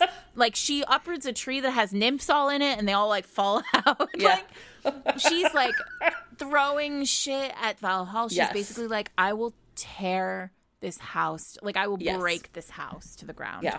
Right. Right. So like Valhall's cut to inside where Lothair is like, Jesus fucking Christ. Like, what is happening in here? Right? Right. Like, what kind of fucking Team Veritas thing have you got going on here? Right? Who is this bitch? Right? It's amazing. And then you go back to Rune, and Rune is has decided I can't do this. Like Yeah. he's found his. yeah. I mean, he- he's not able to do it, so he's like, I gotta quit my job. like what? Anyway, Oh, Lee. So he steals the phoenix feather. But Bas- wait, I would like Yeah. to say he has a conversation with Dally first, right? Yeah. And this is important to me as a person who like loves groveling. I really need to see the moment where you have been destroyed. Mm-hmm. And he like s- like this motherfucker stumbles out of this nymph's bed naked and is like trying to throw his clothes on and Dally is like, "Oh my god," like practically with like a I can't even describe like how she must be looking at him right now. And he's like, "Where is she?" And she's like, "Gone, motherfucker. She is gone." And he is like, "How?" And she's like, "Well, she's with another man." and he freaks out and she's like, "You don't get to do that." Yeah. Oh, because she said if because oh Josie makes Yeah. another vow to the lore. Josie says, "I vow to the Lore that for every time you fuck another woman, Yes. I will fuck another man." And he's like, "What, What? have you done again?" And it's like this really interesting way in which he like like that's not important to me, but it's important to her. That's when he realizes, yeah, And then what he also realizes is um she's cuz he's like I'm doing it for Thad, right? He's got this fucked up thing in his head. And what he realizes is she still loves Thad, but she loves me more. And she would never ask me to do this for him. And why am I asking? And it's it really honestly. Now again, I I'm not gonna lie to you. I read this book and I was like, mm, you need to be in cold storage overnight. No, he, oh, I mean, Right? for another ten thousand years. Yes, I was, See you in ten thousand years. I was still so pissed, right? There was not enough groveling for me in this book because even though and and I will say though, like he then, you know, he goes to Valhalla, he figures out that that's where she is. Wait, can we talk about the fact that when he gets to Valhalla, all the Morior are there? Like, okay, I want you to imagine this, everybody. I'm going to paint you a picture, okay? Your entire personal life is falling apart, like fucking falling apart because of Yeah. you, asshole. You f- yes, right. You turn up to like woo back your lady love, and everyone you work with it's like, where have you been? right? And they all have telepathy, so they all know what you did. And they're like, "Are you a fucking they're dumbass?" all like talking in your head like what the fuck have you done and one of them is like I'm pretty sure this is your mate, and she's a total kook. Maniac. Like, what is she doing? Like, she's just destroying millions of dollars worth of cars. yes. She's gonna be like literally like folding Louisiana in on itself in order to get rid of this house and get and her brother somebody back. is like, somebody's like, she's magnificent, and he's like, Yeah. no. Don't even like C- Cian, who is the most Yes. who is the most beautiful human, like most beautiful creature ever to walk the earth, like is Yeah, like is like, mm." she's real great. like, So and and here's the part that I love then. Like basically Thad is on the other side of this. He doesn't know that it's Josie, right? He so they're having this moment and he finally realizes like, "Oh shit, this is like my long lost sister who I thought was dead." And he like picks her up and he's like cradling her in his arms and okay, there's the whole flashback where we realize she's basically Supergirl. then, which I like, I was like, oh, that's the other part I didn't love. I just remembered. Anyway, she and Rune essentially is like, give her to me. Give her to me. yeah, he's like, I love her. She's my mate. I give her to me. And Thad's like, nah. I don't think so, bro. Yeah.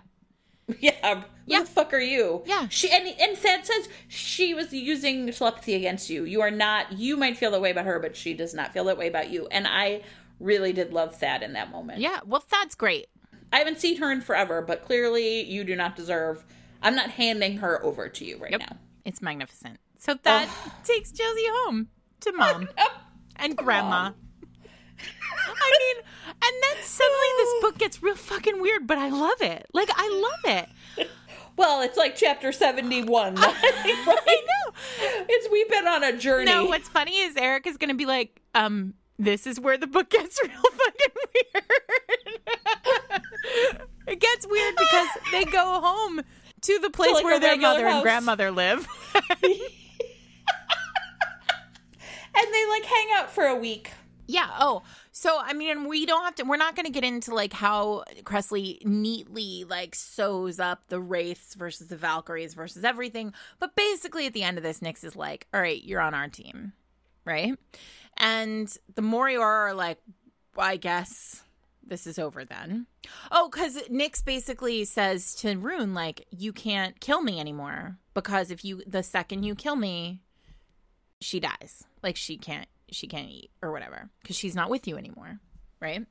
So so and then she makes Rune vow that none of the other Morior will kill her either, right? The Hill he won't come for her and none of her brethren, none of his brethren. Yeah, it's like it's a trap. And I think the other part that I I, I actually also want to say is, uh, you know, 800 books ago, the setup is that the wraiths are going to protect Valhall, but that once the braid that the wraiths are like collecting the locks of hair from is long enough, they'll be able to control every Valkyrie in the world for a certain amount of time. And then basically, because things go sideways at this fight, right? Um, she's like, oh, you fucked up and now our contract's void and they were literally like one lock of hair away and again like you like you're like Perfect. it's perfect it's like on because the whole time you've been like well shit what's gonna happen when With these wraiths.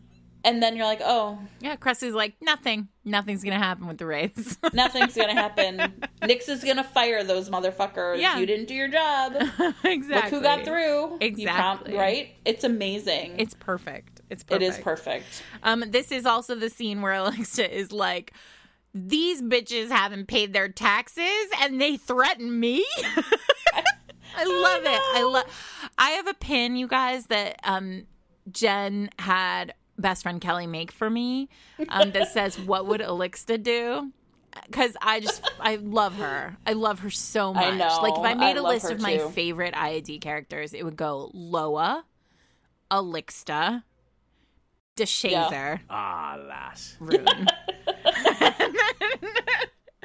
um, oh so yeah anyway, it's amazing. um the so that so that's that. So then they go home. They go home to this house where like two old ladies like to take care of thad like to care for thad just like everyone likes to care for thad. Like literally every person in the world including jen and me care want to care for thad. Yes. Um and so They go home to this house where like people make fried chicken despite the fact that vampires only eat drink blood. Um and and basically like they're fa- like the librarian who adopted that a thousand years ago says you can stay with us. Yeah, Your family, you stay with us. And she's like, "Oh my god, like I have family." Except Yeah. she's like, "But I but I loved that guy who Yeah. was an asshole. So fuck him. Yes. I'll get over it." Right? Right.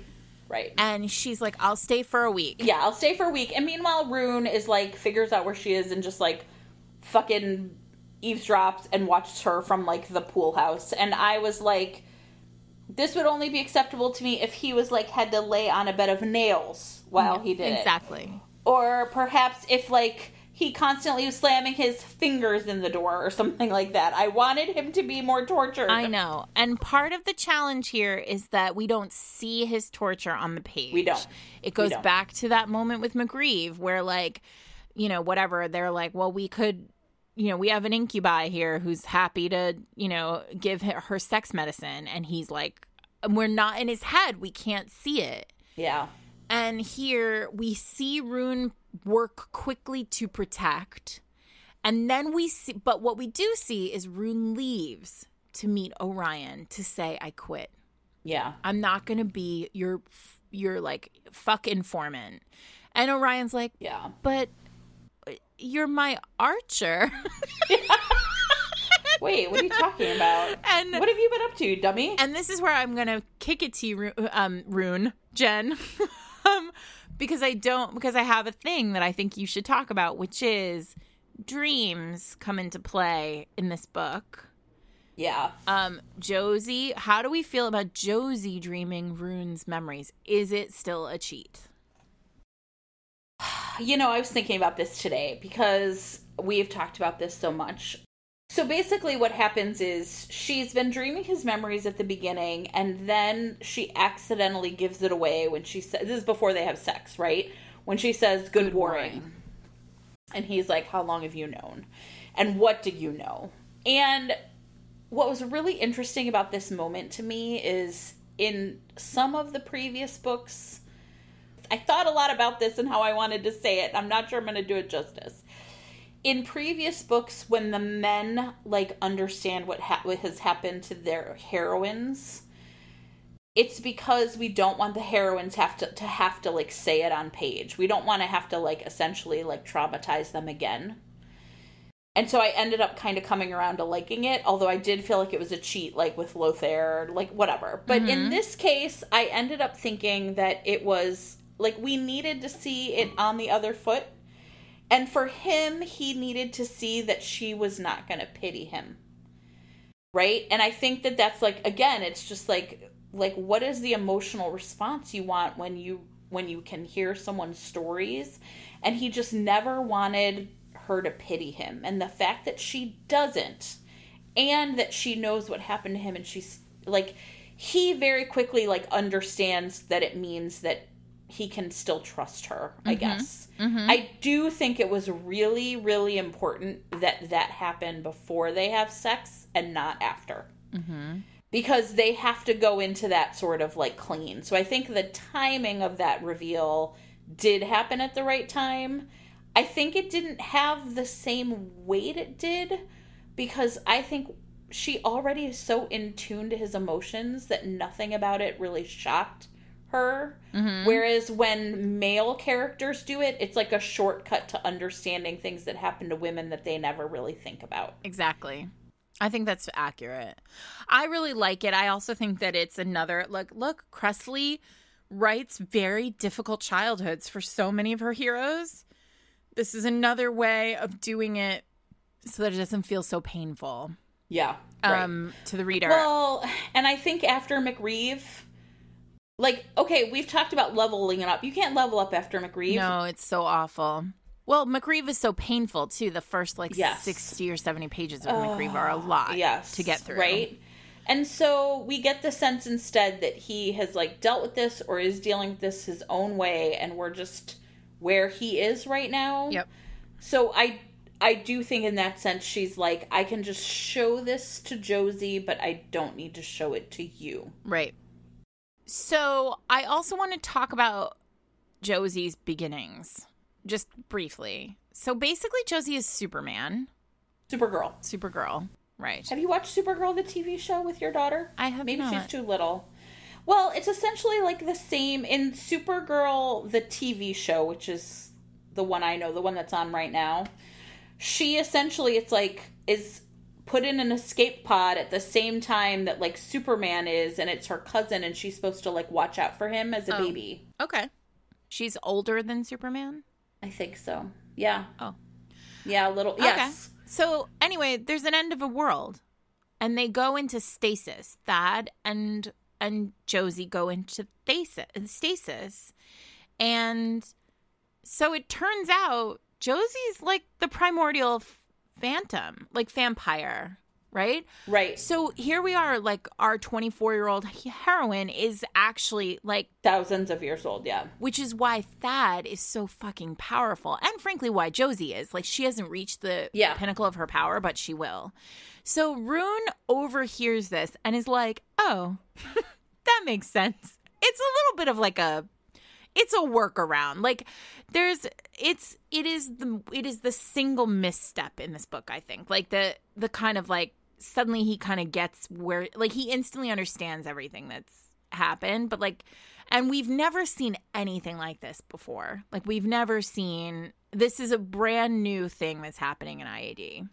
my assumption was it's well established in this book that the Morior can read each other's minds.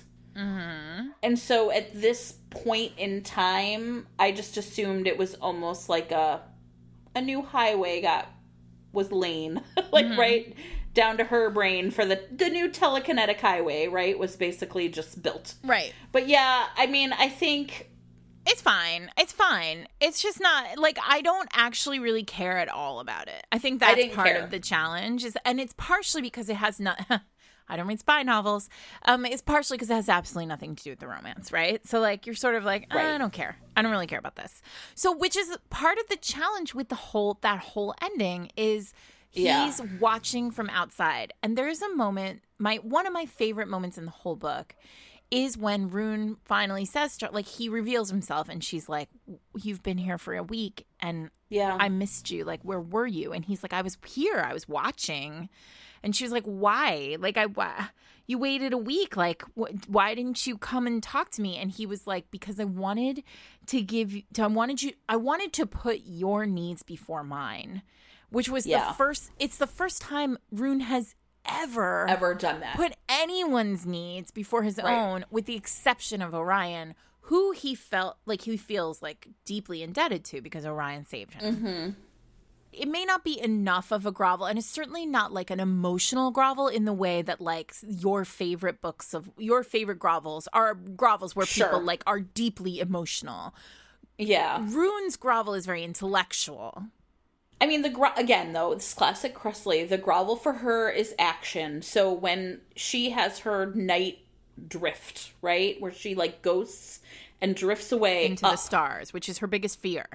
And his biggest fear is heights, and he grabs onto her, and they are like in lower Earth Yeah, orbit. they're in the stratosphere.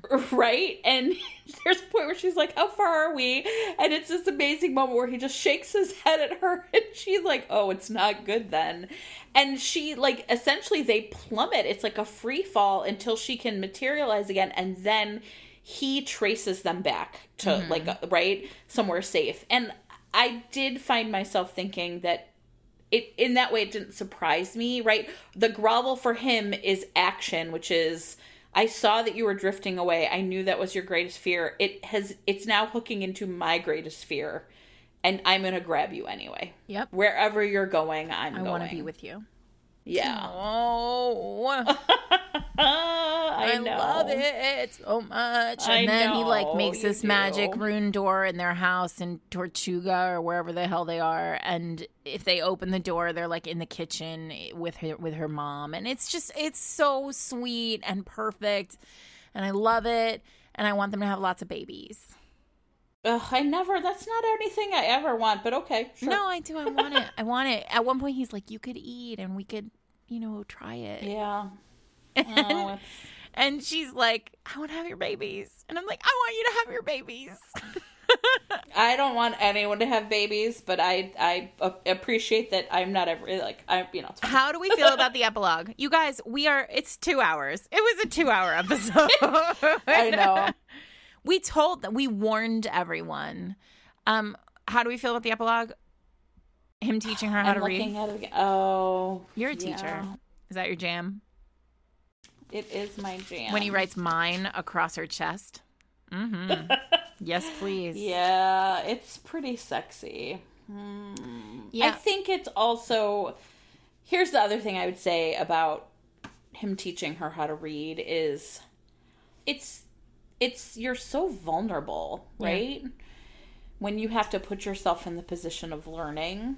And it's also to be a teacher, you have to be so patient.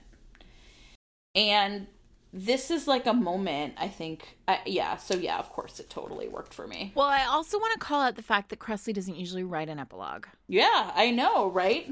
there's this epilogue here and part of what i love about it is that so the epilogue in a romance novel is it does a it does work like i Yes. a lot of people like i'm gonna i'm gonna call out our heaving bosom sisters because one of them i can't remember which one i think it might be melody uh doesn't read prologues or epilogues Yeah, I know. right? I was like, what? And I'm always like, that's not a thing. Like, there, those are words that we wrote for a reason. Yeah. But like, so, and I know that, that that's not actually uncommon. A lot of people don't read epilogues. Um, but Yeah. the epilogue does the work. Here's what the epilogue does for a true romance reader. It gives you proof that happily ever after happened. Right? Yeah, That, like, absolutely. hap- and so this is why, like, I. I know, like, you don't want anybody, to, you don't wish babies on anyone. And I I, don't don't. either. Your body, your choice, ladies. But, but I love a baby in an epilogue because it tell it sort of like flags that sort of like we're in the future. Yeah. Like there's the this couple will they're like they'll have a legacy. Like in Yeah. a thousand years there will be more Josie and Runes, right? Running around. But right. so that said, that said, like that's a weird, and I get it. I get the problematic nature of that. Yeah. Like we can talk about that in another episode. But in this particular case, what Kresley is giving us is a glimpse at happily ever after. These two, Yeah. this is like four pages of pure domestic idol. Like they're Yes. like in this house reading books, smooching, like joking Yeah. getting a little frisky. And it's lovely, even though outside the door, something Yeah. is brewing. Yeah, and I think you know what it reminds me of is um you know the movie Speed, which B in her book swears is a romance and I'm kind of with her there. Is like there's a whole like sort of ongoing thing like right like where he's always like, you know, uh, relationships that start in intense circumstances never work out.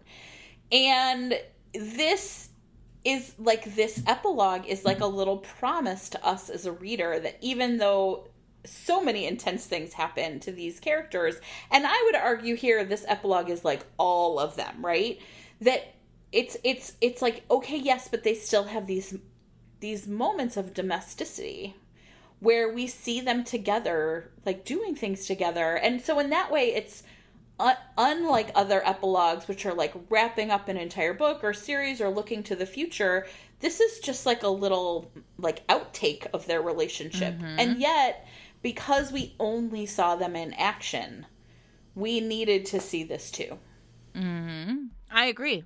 I mean, like, there's no moment we, I mean, it's pacing, right? yeah There's just no time in the whole book. Like, it, the pacing is so fast. And, like, there's no time to see them quietly loving each other. And, And so we need that. We see them quietly loving each other in the epilogue. And it's Right. beautiful. And I love it. And I wish Kresley would write epilogues for all the characters. yeah Um, yeah so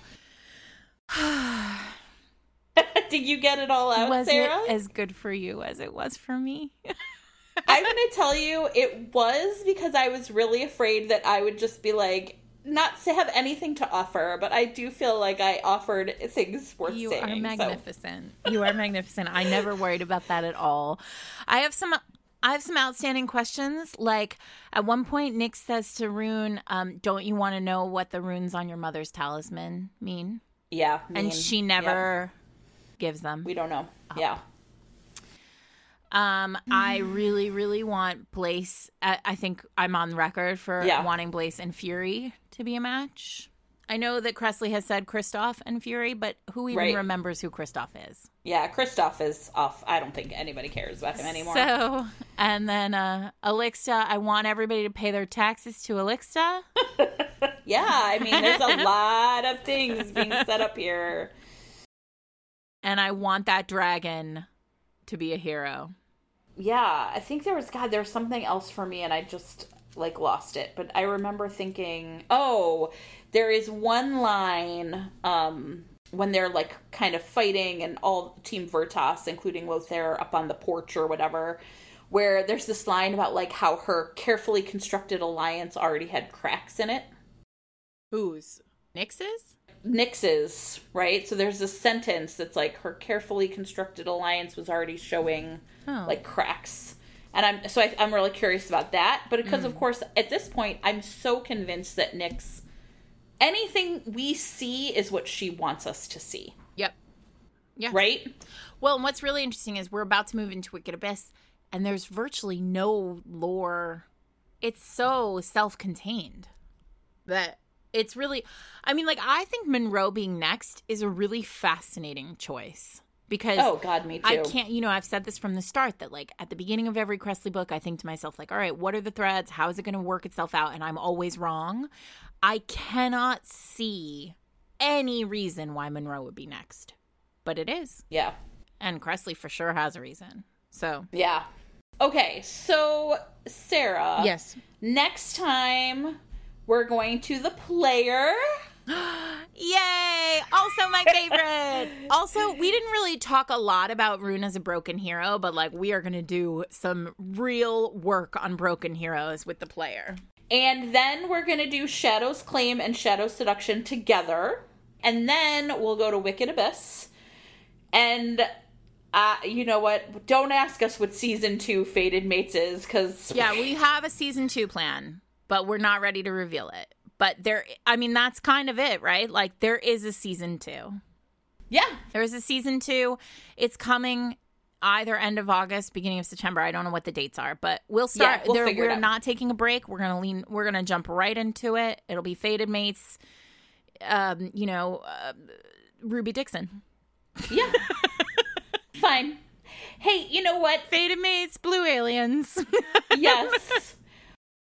So, can I say something exciting that's happening in my life, everybody? Yay! Yes. I think I'm kind of ready to announce it. So, um, in just a couple of days from when this comes out on July 6th, Kirkus will be um, putting. I've been asked to interview a bunch of authors, and the first author interview goes up on July 6th. It's going to be Reese Ryan, and this is like the kickoff of what looks like a kind of full time gig for me at Kirkus as their romance correspondent. Yay! Romance correspondent! Woo! But she's not leaving the podcast. I would only allow No. her to take this job if she promised she's not leaving the podcast. I'm a little nervous because there's like a new editor in chief, so who knows? Maybe he'll be like, "Meh, she's terrible." But f- as of Um, right now, maybe he'll be like, "Wow, she's amazing. She should have my job." obviously.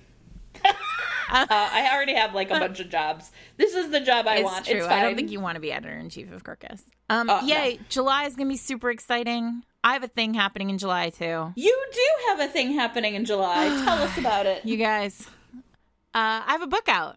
I've been talking to you about it a lot. I know.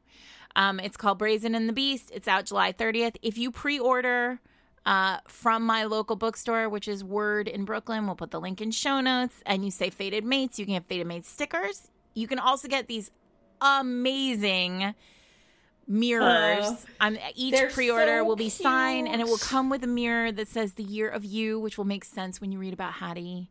Um, there, fun fact for Fated Mates listeners: there are at least three points in this book where my editor circled a line and said, "This feels intense," and it's basically because it was like a Kresley Cole line, like he would bring her the heads of her enemies. so, um, I feel like anybody who loves IAD, if they're willing to try a historical, this might be a book that you would like. It's gonna be a book that you like. Trust me, it's amazing. Um, but it's coming out July 30th, and that's exciting.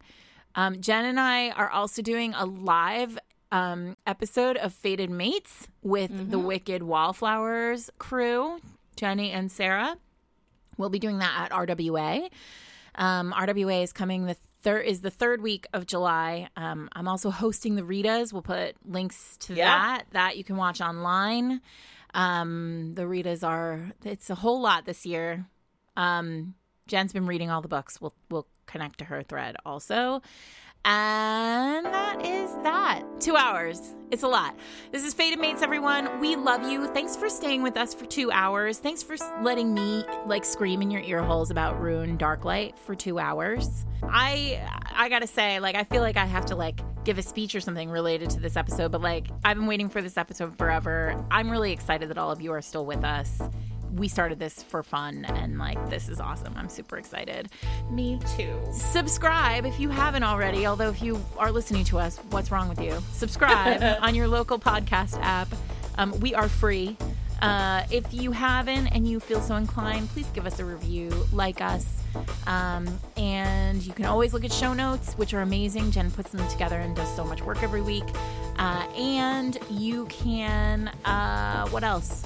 What else can they do? They can comment on the website at fatedmates.net, Instagram or Twitter. Twitter, FatedMates, Instagram, FatedMates Pod. We love you. We do love you.